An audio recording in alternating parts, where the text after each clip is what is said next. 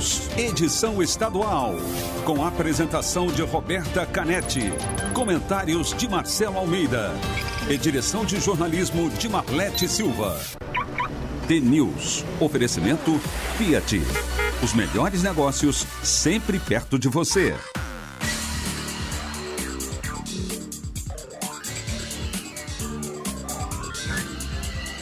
T-News. São 7h01. Um ótimo dia para você que está sintonizado na Rádio T, a maior rede de rádios do Paraná. Você acompanha agora as principais notícias do dia e participa da programação pelo WhatsApp 41992770063. A gente também está nas redes sociais, Facebook e Instagram, @T-News no ar. O T-News desta quinta-feira, dia 30 de abril de 2020, começa agora. Lá se foi o mês de abril, Marcelo Almeida, último dia, bom dia. Lá se foi uma quarentena de abril, né? Caraca, amanhã já é 1º de maio, bom dia a você, Roberto, bom dia, Marquinho, bom dia a todos os ouvintes, estamos aqui, quinta-feira, amanhã também, né? O nego vem trabalhar amanhã. Ah, vem trabalhar aqui em Curitiba? Não, lá. Lá. Nego e Laroca, de madrugada, e nós amanhã, aqui às 7 horas, no T-News, pra nós não tem feriado.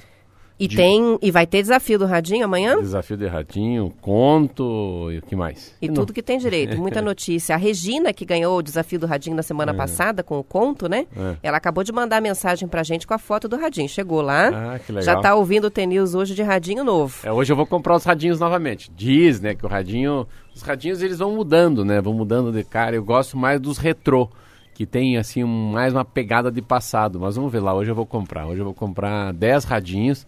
A gente deixa aqui e vai distribuindo conforme vai acontecendo aqui nossas sextas-feiras. O desafio amanhã vai ser na hora do programa. Vai ser uma pergunta na hora do programa e quem acertar primeiro ganha. A gente vai voltar para o modelo tradicional, pelo menos nessa semana, né? Valeu. Depois muda de novo. Boa. Bom, vamos de notícia, né? Um laboratório da Universidade de Oxford anunciou que pretende iniciar os testes com uma vacina contra o coronavírus em mais de 6 mil pessoas até o fim de maio.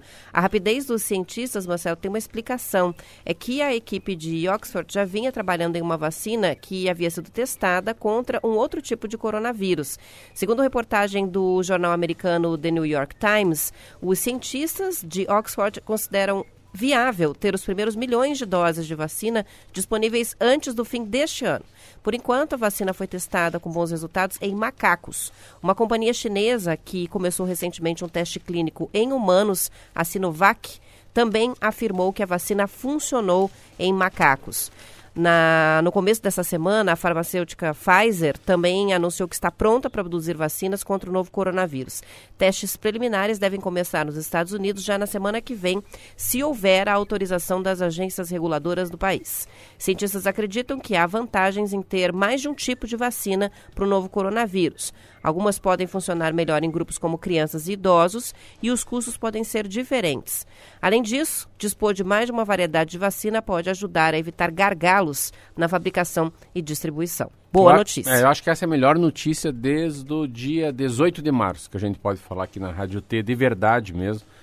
O mundo inteiro está procurando uma vacina e eu estava acreditando que eles encontrariam, engraçado, um Tamiflu. Tamiflu é um remédio que você toma aí para quem tem H1N1, mas não, eles estão passando esse passo da droga, de 2, 3 drogas, para amenizar e estão indo direto para a imunização das pessoas. O mundo inteiro trabalha nisso, por quê? Porque a empresa que conseguir sair na frente, isso é uma coisa assim, são valores bilionários, né? Para quem conseguir criar essa vacina. O problema é que o mundo é muito grande. Então, assim, a China pode ser que consiga, mas ela não vai conseguir imunizar todos os chineses porque eles são bilhões de pessoas. Então, a Suíça, como você falou, a Saiba Biotech, é um laboratório que tem 50 pesquisadores, já colocaram 103 milhões de dólares.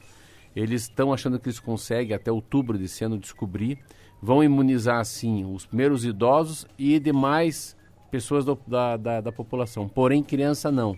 Achei interessante. As crianças não serão imunizadas se os suíços encontrarem isso, né? O que eles usam? Os suíços, até nisso eles são diferentes.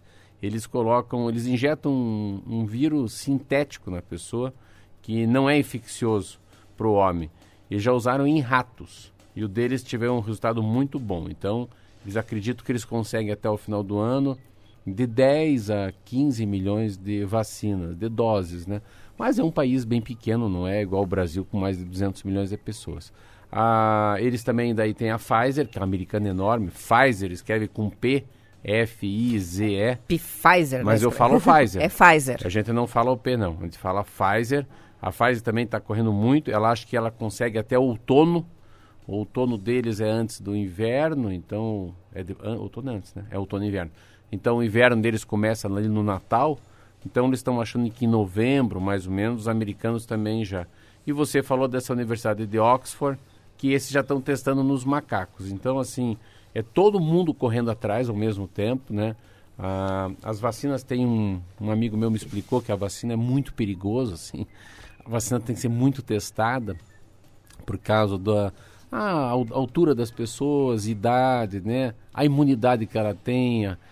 Um tem pressão alta, o outro tem diabetes. Tem questão de alergias também, né? Muito. Então, você tem que fazer algo que você combata, né?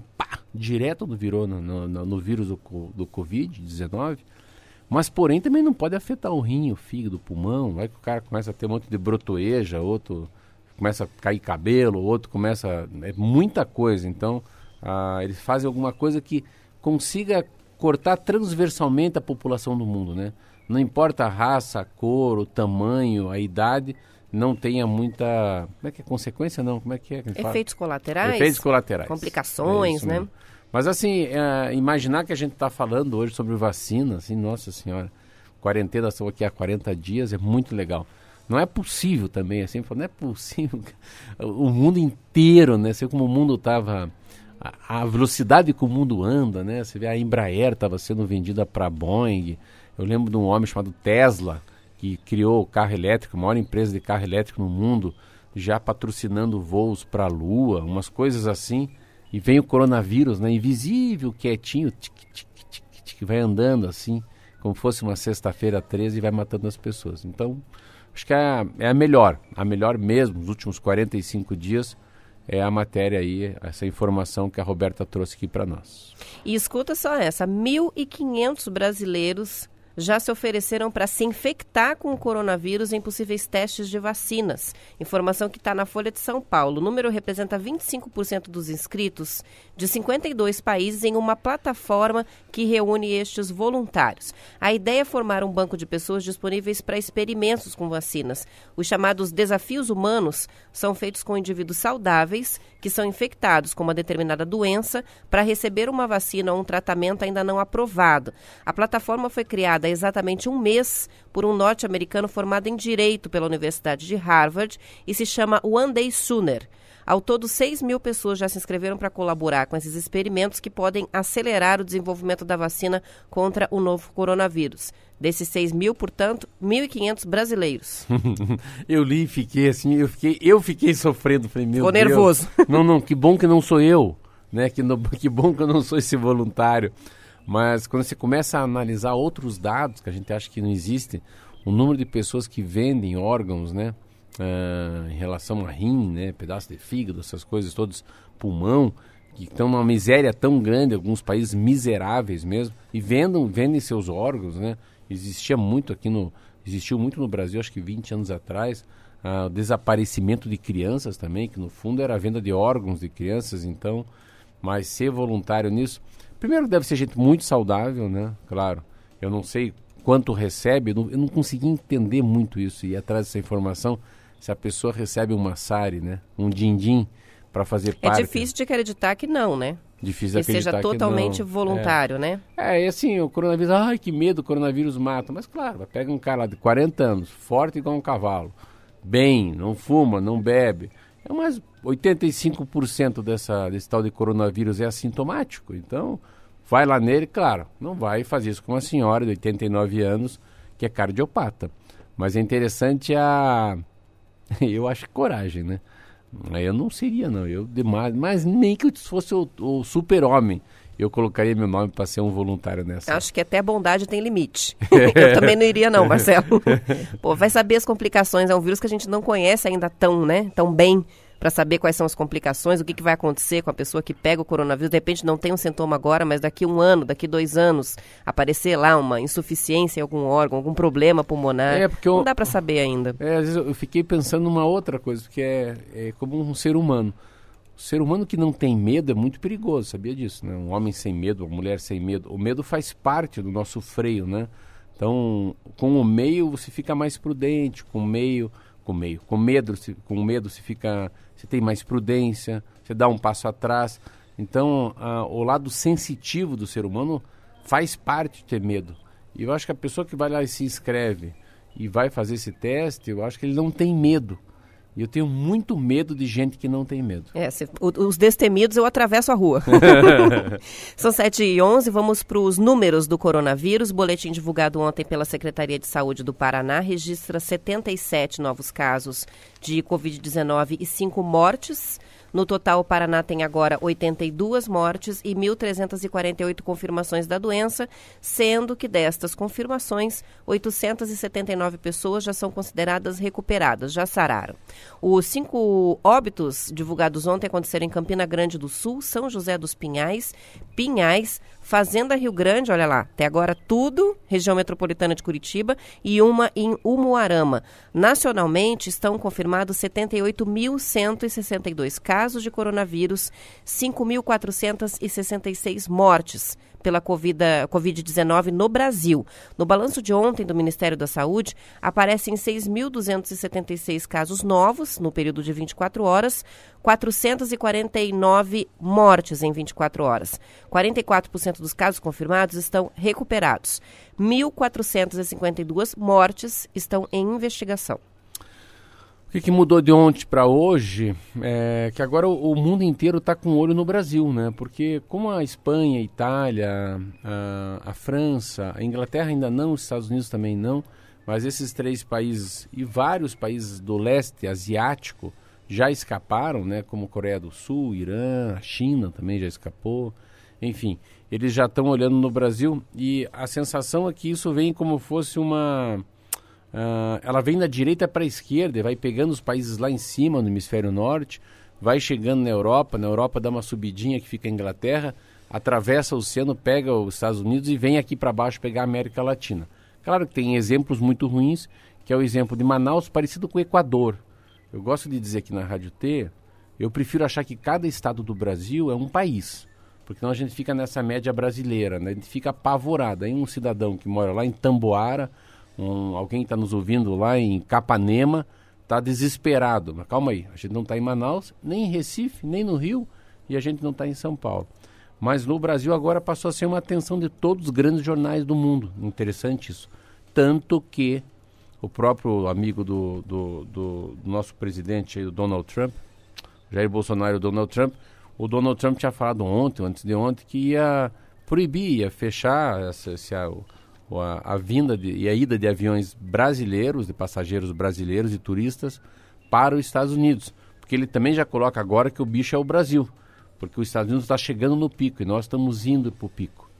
Essa é a grande discussão. O que é pico? Eu descobri que pico é quando você tem o número de pessoas que estão contagiadas, é o mesmo número de pessoas que já saíram do coronavírus, passaram pelo coronavírus.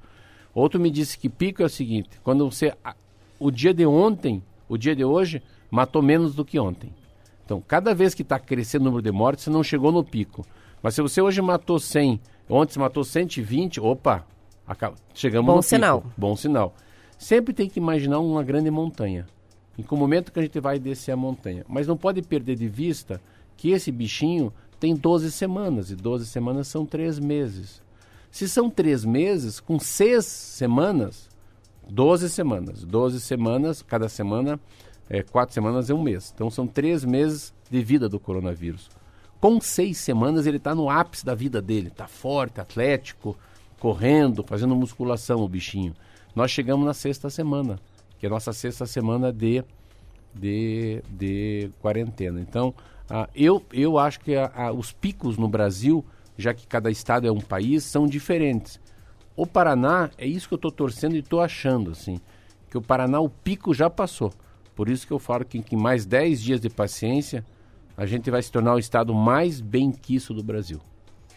7 horas e 15 minutos, vamos por um rápido intervalo.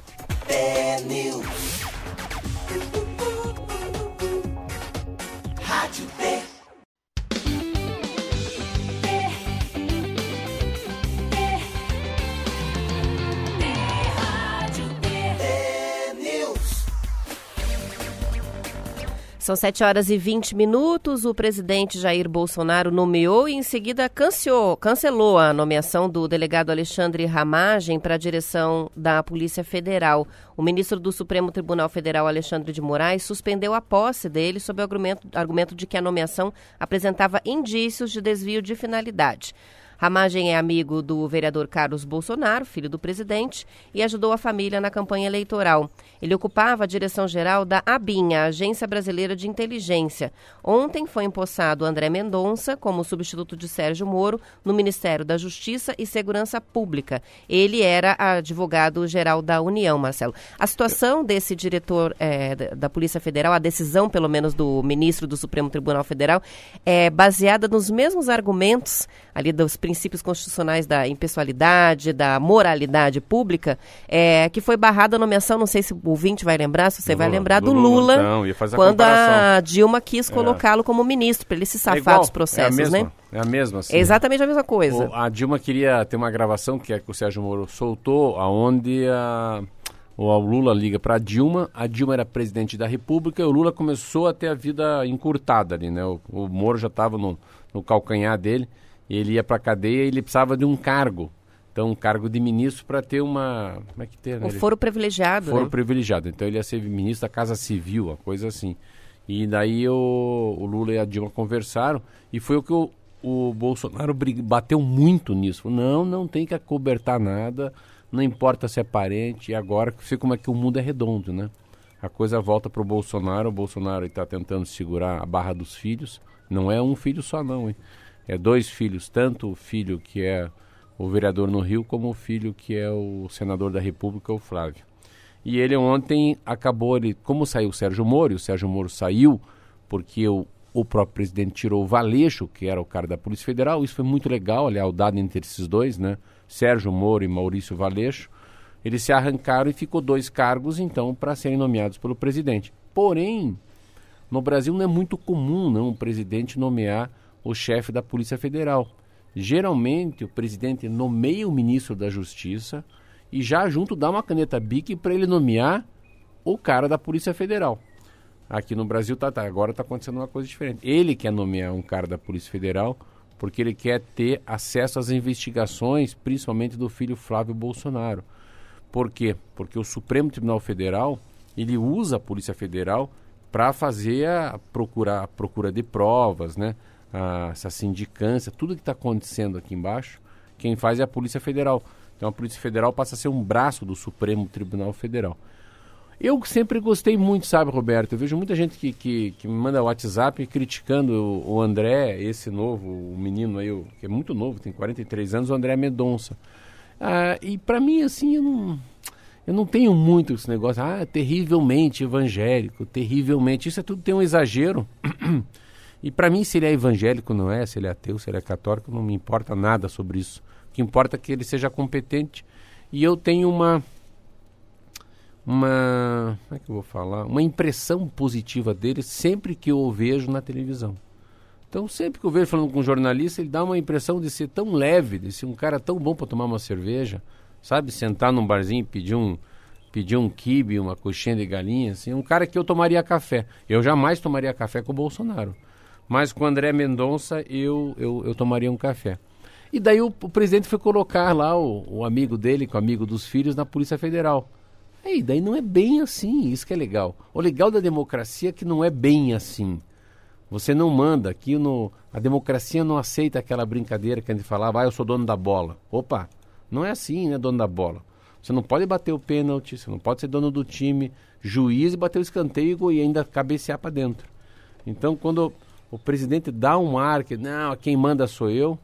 Aí sim, tem o Supremo Tribunal Federal, que tem uns idiotas, né, no Brasil que querem fechar o Supremo, que querem fechar a Câmara Federal, querem fechar o Senado. Não é assim. Independentemente do ministro do Supremo Tribunal Federal, não foram melhor, ou de na Câmara Federal dos 500 deputados, 513, vamos supor que tenha 200 meia boca, ou que dos 80 senadores, 83, 81, 20 são bandidinho, não importa. Não importa que existe democracia e é melhor. A pior democracia do mundo, a pior, a mais corrupta ainda, é melhor do que um cara presidente achando que pode mandar. Então, quando a gente fica falando de democracia, né, de ditadura, autoritarismo, né, é isso que a gente fala. E o presidente ontem levou um freio, né? O Supremo Tribunal Federal, o ministro Alexandre de Moraes, é uma unidade, é uma medida única, né? Ele sozinho. Ele deu uma liminar e falou, não, esse cara aí não. Isso é muito duro para um presidente. Então... É que o que se espera é que o judiciário não precise intervir nesse tipo de coisa, né? Em nomeação, na equipe de governo ou das instituições, dos órgãos ligados ao governo, né, federal. Mas quando fere a constitucionalidade é o papel do Supremo intervir, né? O papel dele é chamar atenção, né? Ele só entra quando a pessoa passa no sinal fechado. Passou do limite. É assim, quando você para o carro em cima da faixa de pedestre.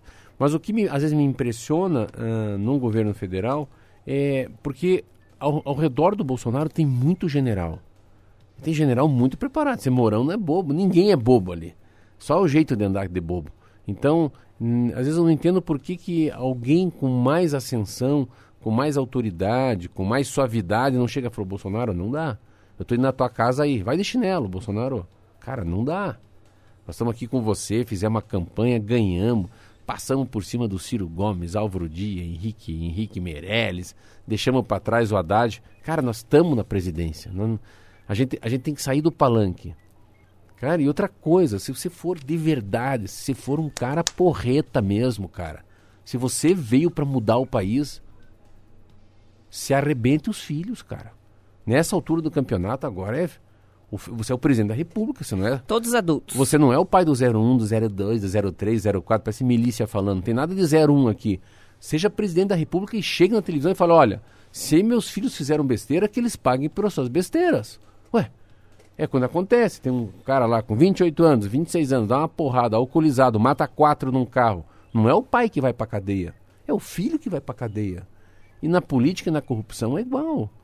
Toda essa bandidagem que teve no Lava Jato, esses deputados federais, foram eles que foram presos, não foi assessor, não foi a esposa, nem o filho mais velho. Então, a partir dos 18 anos, a partir dos 21, fez besteira, paga aqui. E eu acho que isso mostraria o Bolsonaro mais estadista. Falou, olha, Flávio, fez besteira, tem rachadinha, cara, se vire. Eu posso pagar um advogado para você. Vem cá, o miliciano, o vereador, Carlos, ou você para com esse negócio do ódio, ou a Polícia Federal vai ter que pegar. Mas uma conversa de pai e filho, comendo assim um bolo de laranja, um café com leite, comendo um pão de queijo, num domingo de manhã no Palácio. Acho que essa é o que falta para o Bolsonaro. Então é não ficar cuidando dos filhinhos. E não são filhinhos. Eles fizeram e eles vão pagar. São 7:28. Só registrando as participações que chegaram para a gente pelo WhatsApp nessa manhã. O Valdir, o Toninho de Campo Mourão, Gilson de Jardim Alegre, Jair de Paranacite, Luciano de Mauá da Serra, o Cowboy de São José dos Pinhais, o Gisel de Tomazina, o Boneco de Jataizinho e tantos outros que mandaram mensagens desejando um bom dia, marcando a audiência. E uma informação para fechar o jornal, porque está chegando e é recorrente aqui no nosso WhatsApp. É um print de uma mensagem informando que a Guarda Municipal e a PM estão multando os motoristas que estão sem máscara em R$128. Aí um dos ouvintes que mandou pra gente isso é o Arilton, dizendo essa informação que estão passando sobre o uso da máscara quando estiver dirigindo. Procede, é verdade isso? Por favor, nos informe, assim como outros ouvintes que mandaram também perguntando. Não, está circulando nas redes sociais essa fake news, falando da aplicação de multa aos motoristas, passageiros de veículos particulares e pilotos de motos que não estiveram usando as máscaras. O alerta está, inclusive, no portal Bem Paraná. As penalidades estariam sendo aplicadas pela Guarda Municipal das cidades, pela Polícia Militar. Aqui em Curitiba já foi negado, né, pela GM e Polícia Militar. Não há nada disso.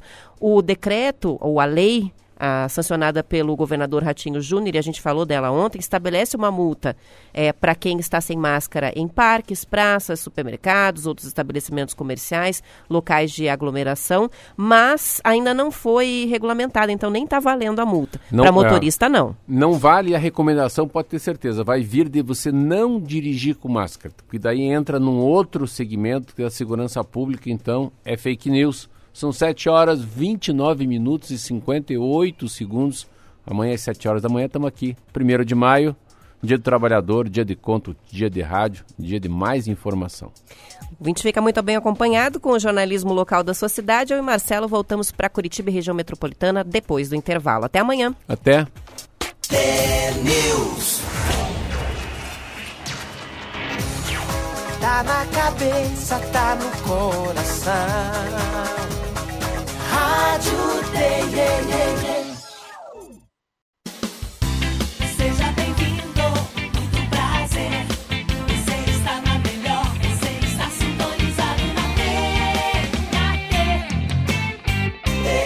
T-News. 7 horas e 34 minutos, vamos à previsão do tempo com o Zé Coelho. Tempo e temperatura. Muito bem, Roberta. Muito bom dia a você, Marcelo Almeida, os amigos do Paraná. Mês de abril termina com tempo firme, apenas nuvens no céu. Hoje, dia de amplitude térmica novamente, temperaturas baixas no amanhecer e quentes à tarde. Cascavel, 17 graus, temperatura de momento. Sol entre algumas nuvens, mínima 14 graus, máxima 27 graus. Andirá, não chove. Mínima 11 graus, máxima 28 graus. Jacarezinho, tempo firme e quente. Hoje, mínima 12 graus, máxima 29 graus. Castro, 11 graus, temperatura de momento. Não chove, mínima 13 graus, máxima 27 graus. Curitiba, 15 graus, temperatura de momento. Manhã fria na capital paranaense. Momento de chocolate quente e pão de queijo, deve esquentar nas próximas horas. No fim do dia, volta a esfriar. Portanto, quem for sair de casa, não esqueça a japona. 14 graus de temperatura, a mínima, a máxima chega a 27 graus. Matinhos, sol entre algumas nuvens, não chove, máxima 31 graus, Roberta. 7 horas e 36 minutos, o tempo seco, né? O Gerson está participando com a gente pelo WhatsApp, mandou mensagem dizendo que tem muita fumaça hoje na região sul de Curitiba, ele é do Umbará. Ele fala, provavelmente queimadas, vários registros de queimadas, inclusive florestais, nos últimos dias por causa do tempo seco. São 7h36 e o ministro da Saúde, Nelson Teich, foi cobrado em audiência com senadores que pediram mais clareza e orientação durante a pandemia. A resposta do ministro foi que a decisão final sobre o distanciamento social, o isolamento, é dos estados e municípios. Ele chegou a dizer que este isolamento é a orientação possível diante da ausência de testes suficientes da Covid-19 no Brasil, mas que o governo estuda alterar a orientação. O senador Tasso Jereissati, do PSDB do Ceará, disse que estava estarrecido com a resposta confusa e pediu que o ministro dê o recado à nação como líder da saúde no país. A senadora Cátia Abreu, do PP, de Tocantins, chegou a dizer, entre aspas, o senhor sabe o que fazer, se não sabe, vamos seguir com o isolamento. É difícil eu estar com o ministro, eu estou com o ministro, não estou com senadores nisso aí não. Primeiro que ninguém sabe, assim, eu acho tão mimimi, assim, tão coisa de criancinha mimada, que dia que vai ser o pico? Daí o cara falou, não sei. Mas como é que você não sabe se você é o ministro da saúde? Eu não sei. E ainda falou o seguinte, não sei e vai ter 2 ondas para derrubar os caras. Então, se você não sabe a verdade, é melhor dizer não sei, do que falar uma coisa que é verossímil. E o que é verossímil não é verdade, é perto da verdade. E não existe perto da verdade quando a gente fala do coronavírus no Brasil. O que eu vejo, né, e estou lendo algumas coisas, mandaram para mim um estudo também essa madrugada, mas eu não li, que são os picos, né? Eles estão fazendo um estudo agora, já olhando para trás. Como já tem muito know-how de coronavírus, né, em outros países que mataram muito, a gente vê eu estava vendo uma curva hoje no Globo muito legal. Assim, o Brasil tá lá com aqueles países que a gente nem fala, que tem uns países que a gente nem lembra dele, está lá embaixo nessas curvas. Mas primeiro que essa audiência em algumas coisas, a telemedicina é muito legal, eu estou fazendo inglês à distância, é muito legal, mas tem coisas assim que eu acho que vão se complicar muito, quer ver? Conselho de Família, Conselho de Administração, Congresso Nacional à distância. Isso aí parece que tem alguns que ficam mais encorajados ali, sabe? E coisas que não fariam num plenário, não sei se fariam numa reunião, sabe? Onde tivesse as televisões, todo mundo aí com um plenário olhando, uma comissão de Justiça e Cidadania no Congresso Nacional, uma comissão mista de deputados e senadores. Eu acho que todo mundo presente numa sala, o bom senso, o desconfiômetro, ele é mais plausível, né? Ele é mais fácil encostar nele. Mas cada um na sua casa, como senador, fazendo no Zoom um chat com todo mundo, um bate-papo assim, eu acho que dá manga para ter esse tipo de matéria no Globo, no Estadão e na Folha. Eu achei meio mimimi a Cátia Abreu e o Tasso Jereissati, achei que o Nelson foi bem. E ele tem essa cara assim de Frankenstein, né? Assim de Sexta-feira 13, ele parece... Ele lembra muito esses caras que trabalham com luto, né? Em funerária, assim. Ele tem os olhos meio cinza, assim. E eu acho que ele tem uma cara muito... Ele é muito sinistro, o jeitão dele. Mas quando ele fala uma simplicidade tão grande que a gente não acredita que ele é ministro também. É, ele passa muito pouca segurança. Para mim, ele é eu no Ministério da Saúde. Eu ia passar segurança nenhuma para ninguém, porque eu não sei nada também. Então, ele se esconde, eu acho que ele sabe.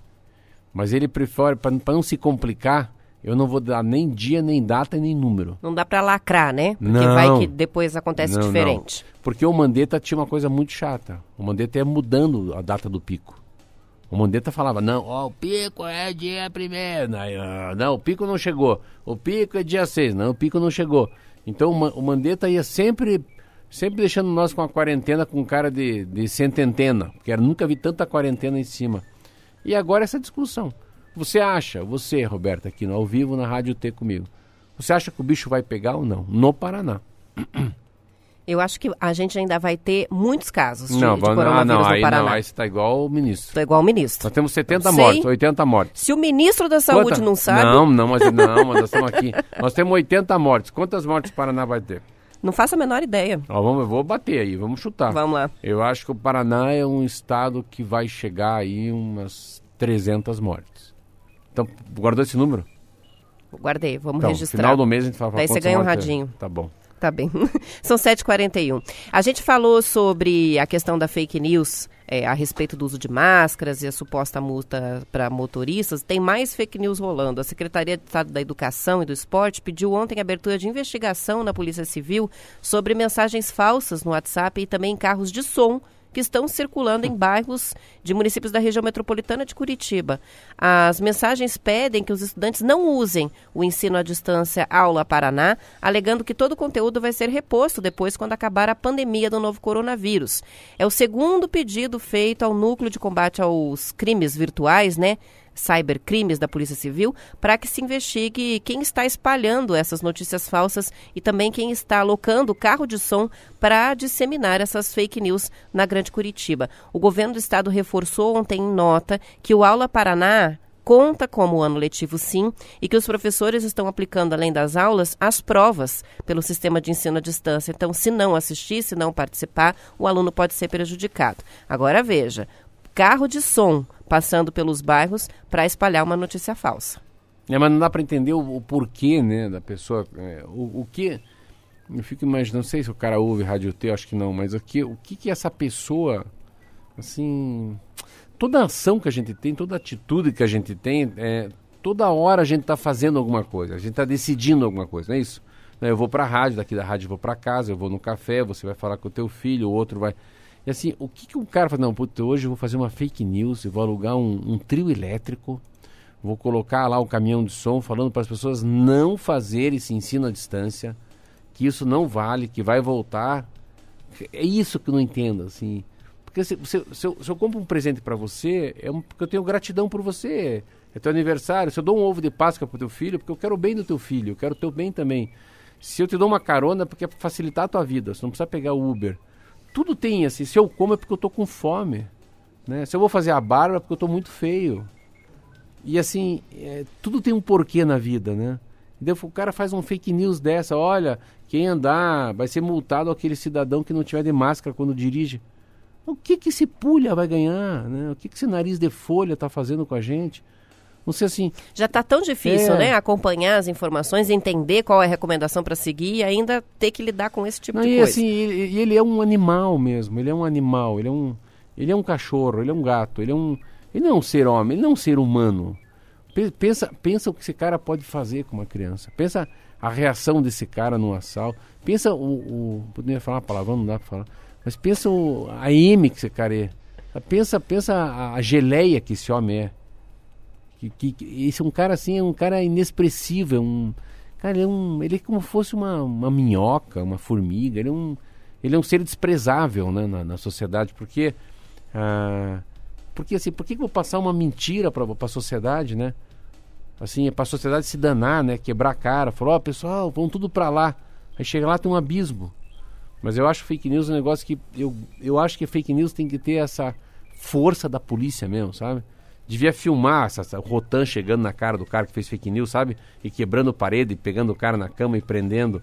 Porque eu acho que o fake news ele é tão grave quanto um traficante. Porque ele acaba fazendo uma coisa com a gente, que é... Ele traz uma coisa chamada preocupação. As pessoas começam a ocupar um espaço da cabeça com um assunto que não vai acontecer, Roberta. Pensa um fake news de verdade que pega milhões de pessoas que faz. E daí deixa de fazer o que precisa ser feito, né? Por seguir uma orientação errada nesse caso. Essa tá demais, tá circulando muito no WhatsApp, os ouvintes estão compartilhando com a gente. São 7h45, a gente vai para um rápido intervalo.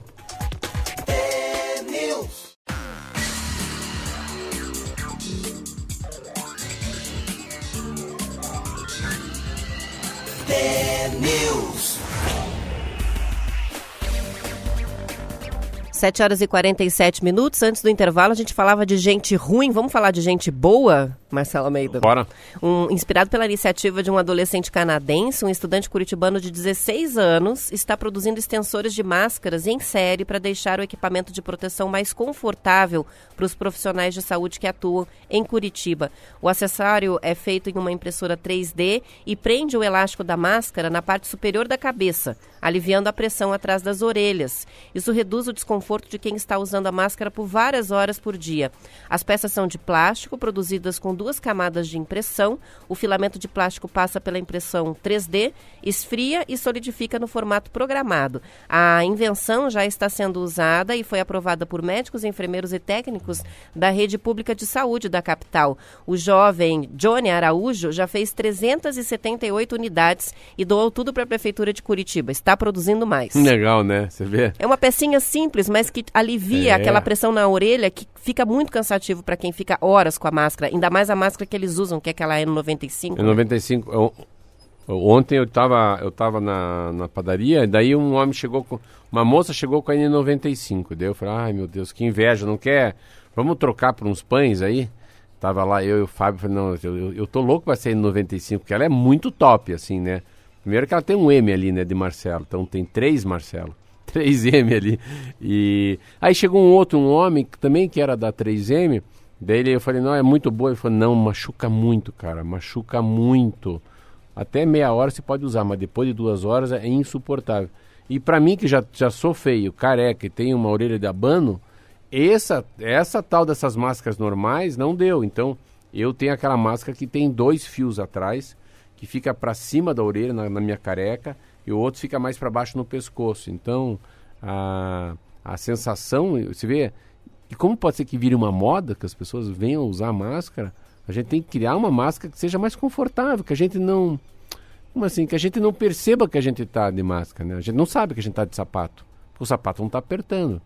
A gente não sabe, né? Que a gente agora experimenta passar um dia inteiro trabalhando com sapato apertado, né? Então, acho que essa é uma boa comparação. Muito legal. Eu não vi a foto, mas enquanto você estava falando do menino que aqui do Paraná, teve uma ideia do menino que tinha lá no Canadá de 16 anos de idade, eu fico imaginando, porque quando você começou a falar do máscara, eu falei, deve fazer alguma coisa que não pegue na orelha, que não machuque a gente. É uma pecinha, coloca lá no topo da cabeça e daí puxa o elástico para cima, sim, afrouxando atrás da orelha, aliviando ali a tensão. Tem circulado muito, muito, muito nas redes sociais e é comovente de ver como ficam marcados os profissionais de saúde rostos, que atuam o dia inteiro com os equipamentos de proteção individual. Também, meu Deus do céu. Chega a fazer algumas feridas no rosto, em cima do nariz, por causa da pressão o dia inteiro. Porque não é só a máscara, né? Eles têm que usar uma porção de equipamentos de proteção e ficam ali. A gente fica um pouco com a máscara de pano, já fica agoniado. Imagina você trabalhar o dia inteiro dentro daquele equipamento. É que assim, sabe o que eu imagino daqueles mais sofridos? Eu lembro que eu tenho um vídeo que eu trouxe para você no começo, mas é o que eu vejo, assim, é que nesses da Itália, da Espanha, quando começa a morrer um, morrer dois, morrer três, eu acho que o cara não tem tempo de fazer xixi. Pô, entuba aqui, desentuba lá, morreu, puxa aqui, cadê o oximidro lá, o que mede o oxigênio? Eu acho que deve ser uma correria, que o cara fala, pô, mas eu tô há 3 horas aqui dentro já nessa UTI e não saí ainda para fazer xixi nem comer. Mas daí eu acho que deve ser tanta adrenalina, o cara fica tão endoidecido para salvar gente, que aquela dor do nariz que tá pegando, que deve estar sangrando, ela não passa a ser um grande problema para ele. Adrenalina anestesia a dor, vai sentir depois quando chega em casa. É que nem quando a gente toma muito sol, né? Só depois do banho é que percebe o quanto a gente se queimou.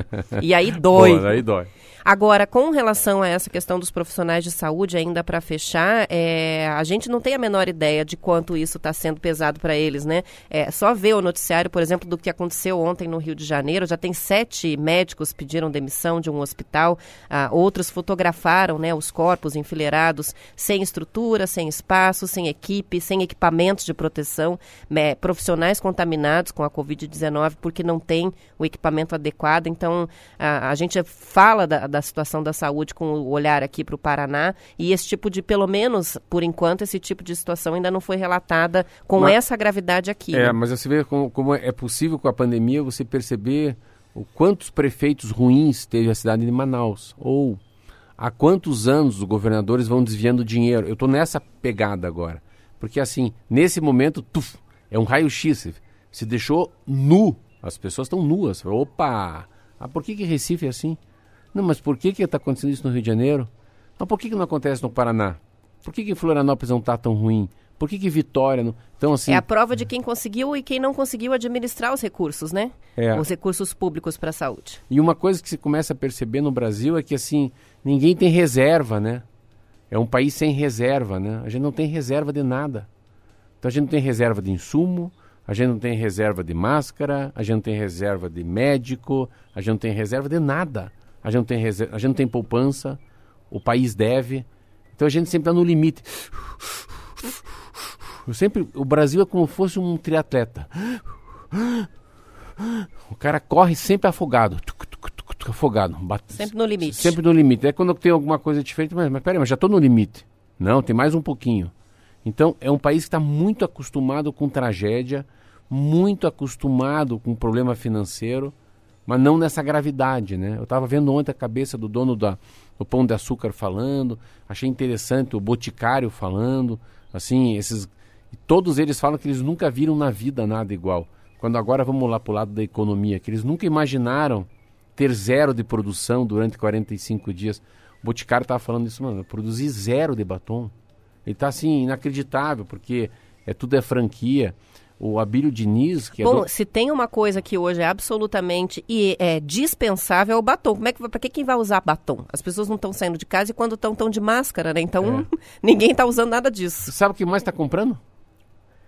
Tinta para cabelo. Tinta para pintar o cabelo em casa. O que mais se compra é tinta para pintar o cabelo em casa. Ainda bem que isso aí eu tô livre. O Abílio Diniz, que é dono do Pão de Açúcar, ele falou que é tão impressionante, mexeu tanto com ele, que ele equivale ao sequestro que ele teve. O impacto nele, nisso, assim, o impacto de ver a empresa. E ele falou uma coisa, não é o impacto do ganhando, deixando de ganhar. Não, mas o impacto de ver todas as minhas máquinas paradas, meus funcionários em casa, a minha dor é tanto quanto eu fiquei num cativeiro preso com os sequestradores. Nossa, que forte. Forte, né? Bom, são 7 horas e 54 minutos e mais uma notícia relacionada à questão das máscaras. Uma máquina de desinfecção criada pela Universidade Federal do Paraná em parceria com a UTFPR, a tecnológica, aumenta a sobrevida das máscaras N95 em até 3 vezes. Essas máscaras são usadas pelos profissionais da saúde, como a gente falou, para evitar o contágio pela Covid-19. O equipamento foi desenvolvido considerando a escassez do modelo no mercado. É uma câmara com lâmpadas de herbicidas que emite radiação que inativa os materiais genéticos e mata o vírus. A tecnologia, Marcelo, funciona por meio de radiação ultravioleta. De acordo com uma reportagem da Gazeta do Povo, a empresa 3M, que é a fabricante das máscaras N95, está emitindo boletins técnicos com informações sobre como fazer a desinfecção das máscaras para que elas não sejam tão descartáveis, que elas possam ser usadas outras vezes. Um dos métodos usa o peróxido de hidrogênio vaporizado e o outro é essa técnica que foi desenvolvida a máquina pelas universidades paranaenses e que é citada pela 3M. Uma tecnologia parecida já é usada em hospitais dos Estados Unidos. Coloca a máquina, então, dentro dessa... a máscara dentro dessa máquina e ela pode ser usada outras vezes. Você acaba dando uma vida útil maior, né, para elas. Ah, eu vou ganhar uma. Que ontem uma freguesa minha falou que vai trazer uma para mim e para o Fábio. Nós vamos ter duas N95. E eu ficava sempre imaginando, porque ela é cara.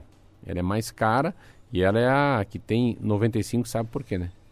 Acho que você explicou aqui uma vez, mas é bom a gente repetir. É que ela tem 95% de chance, ou ela segura 95% das impurezas. Então, a chance de você ser contaminado com o vírus do novo coronavírus é muito baixa se você comparar com todos os tipos de máscara que tem por aí. Então... aí eu acho que deveria ser uma política mais forte do governo federal e do governo estadual de compra desse tipo de máscara, né? E uma coisa que a Europa está fazendo muito legal, que eu acho muito legal, é o subsídio disso, né? Vai ser subsidiado pelo governo. Então, as máscaras na França, na Espanha, na Itália, nos Estados Unidos, há uma onda que isso vai ser gratuito, como fosse um álcool gel quando você entra num lugar. Então, gratuitamente eles vão distribuir isso para a população, em várias e mais do que uma para cada pessoa, porque eles perceberam que a máscara e o isolamento é a única solução se porventura a vacina não der certo. Sabe quem está gostando dessa situação de isolamento social, Marcelo? Eu imagino que deve ser... Não dá para imaginar quem, né? Mas tem quem, sim. É gente ou é bicho? É bicho. Ah, viu? Peguei. Olha, eu não vi a matéria, eu não li. Eu falei, é gente ou é bicho? Quando você deu uma risada, eu falei, não, ela vai me pegar nessa. Os animais silvestres estão gostando, viu? Porque estão ocupando espaços que antes não ocupavam. Estou vendo aqui uma matéria no G1 Paraná, com o passeio público fechado, as cobras estão tomando sol no parque, depois de muito tempo, né? Que ficam dentro só do terrário, estão lá subindo nas árvores, aproveitando o sol, sozinhas lá no passeio público junto dos outros animais. Eu achei curioso. Eu peguei o jornal Valor Econômico, são 8 países, assim. Então, lá tem até na Nova Zelândia tem até uma água-viva, que ela sai da água e vai num cantinho, lá longe, numa casa. Aí, pato. Nossa, tem uma dos Estados Unidos que é lindo, uns patos lindos atravessando a rua no centro. Você tem um quintal que tem um veado também, assim, o veado tá olhando pro cachorro. Então, são os animais silvestres. Você viu a imagem dos pandas, que depois de 10 anos estão acasalando no zoológico? Você vê. Depois de 10 anos sem reprodução, porque não tem mais gente dentro do zoológico. Mas a foto que mais impressiona, eu já fui, aí me impressionou, que eu nunca imaginei, que é uma cidade fedida, cheia de turista, um monte de gente comendo besteira, é Veneza, na Itália. E as fotos que eles mostram para mim, assim, eu vi hoje, eu acho que ontem, não lembro agora, as gôndolas paradas, assim, enfileiradas, uma no lado da outra, assim. Mas é uma foto que tipo de um drone e tira bem de cima, assim. Cara, parece a água cristalina. E é uma água fedorenta, fedida, feia. E agora você vê aí tá entrando na pauta. É isso o Bolsonaro e o Donald Trump tem que entender.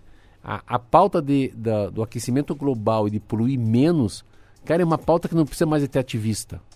Não precisa mais uma ONG, né? Isso, acho que todo mundo está se tocando que a próxima calamidade pode ser o aquecimento da Terra. Isso vai ser muito legal. Isso eu acho que vai ser um assunto muito bem debatido e que dificilmente um líder mundial vai se opor a isso. Para a gente fechar, só o último registro de participação que chega do ouvinte é o Cowboy, ele de São José dos Pinhais. Ele já tinha mandado um bom dia mais cedo, mas agora ele está avisando que vai lá na prestinaria. Ô, Cowboy, só abre das 15 às 19, hein? Eu vou mandar, ele pediu para mandar o endereço da panificadora, a gente manda aqui pelo WhatsApp o endereço para ele fazer uma visita para o Marcelo Almeida. Beleza.